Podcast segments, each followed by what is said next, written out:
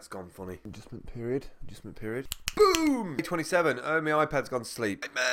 Day 27. Hope you had a good Boxing Day. Today, we're looking at ideas and concepts. A few little pointers together. Planning that little niche website. So, where do you start and what do you look at? A lot of people have great ideas and great concepts, but they think that it's this brand new idea that nobody else has thought of. There's other services and sites out there on the web that do exactly the same thing that you came up with. So there's a lot of things to look at. Doing a little bit of research beforehand helps a lot. So you're going to need hosting, you're going to need blogging, you're going to need to think about social media assets, you're going to have to think about logos, you're going to have to think about branding. There's a whole bunch of different things that I would think about. Put it in a list, put it on a pad, focus on how much time you can spend on those areas and also how much you can outsource. If you have people in your social grid, it might be an idea to run the idea past them, see what they think. Did they get excited about it? Have they seen something similar that does exactly the same job? One of the things I will say is be lean with your spending. Very easily go from a pipe dream to like this massive idea that you just chuck gobs of money at. And I get really infuriated when I see lots of startups that are getting millions and millions of pounds and burning through money like there's no tomorrow. I remember there was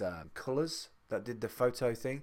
They got like 40 million pounds. I would personally start with Twitter. Go to search.twitter.com. Do a search for certain keywords that are related to the idea or concept that you've got.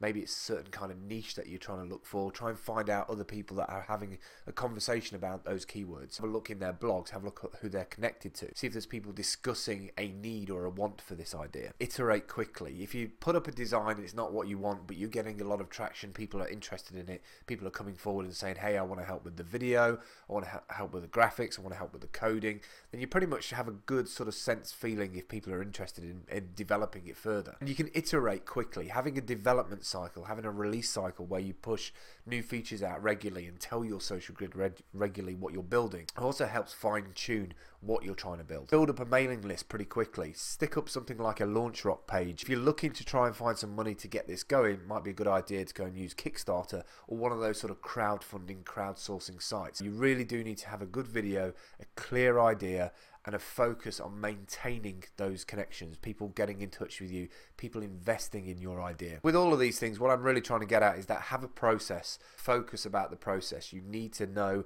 where it's going to go in a month's time, where it's going to be in 3 months' time. And if you haven't got any funds and you're really just trying to get this idea out of your head and have some people communicate around it, it might be an idea just to build a private forum and have people bounce ideas and concepts back and forth. One of the things I see a lot is people duplicating stuff that's already out there on the web.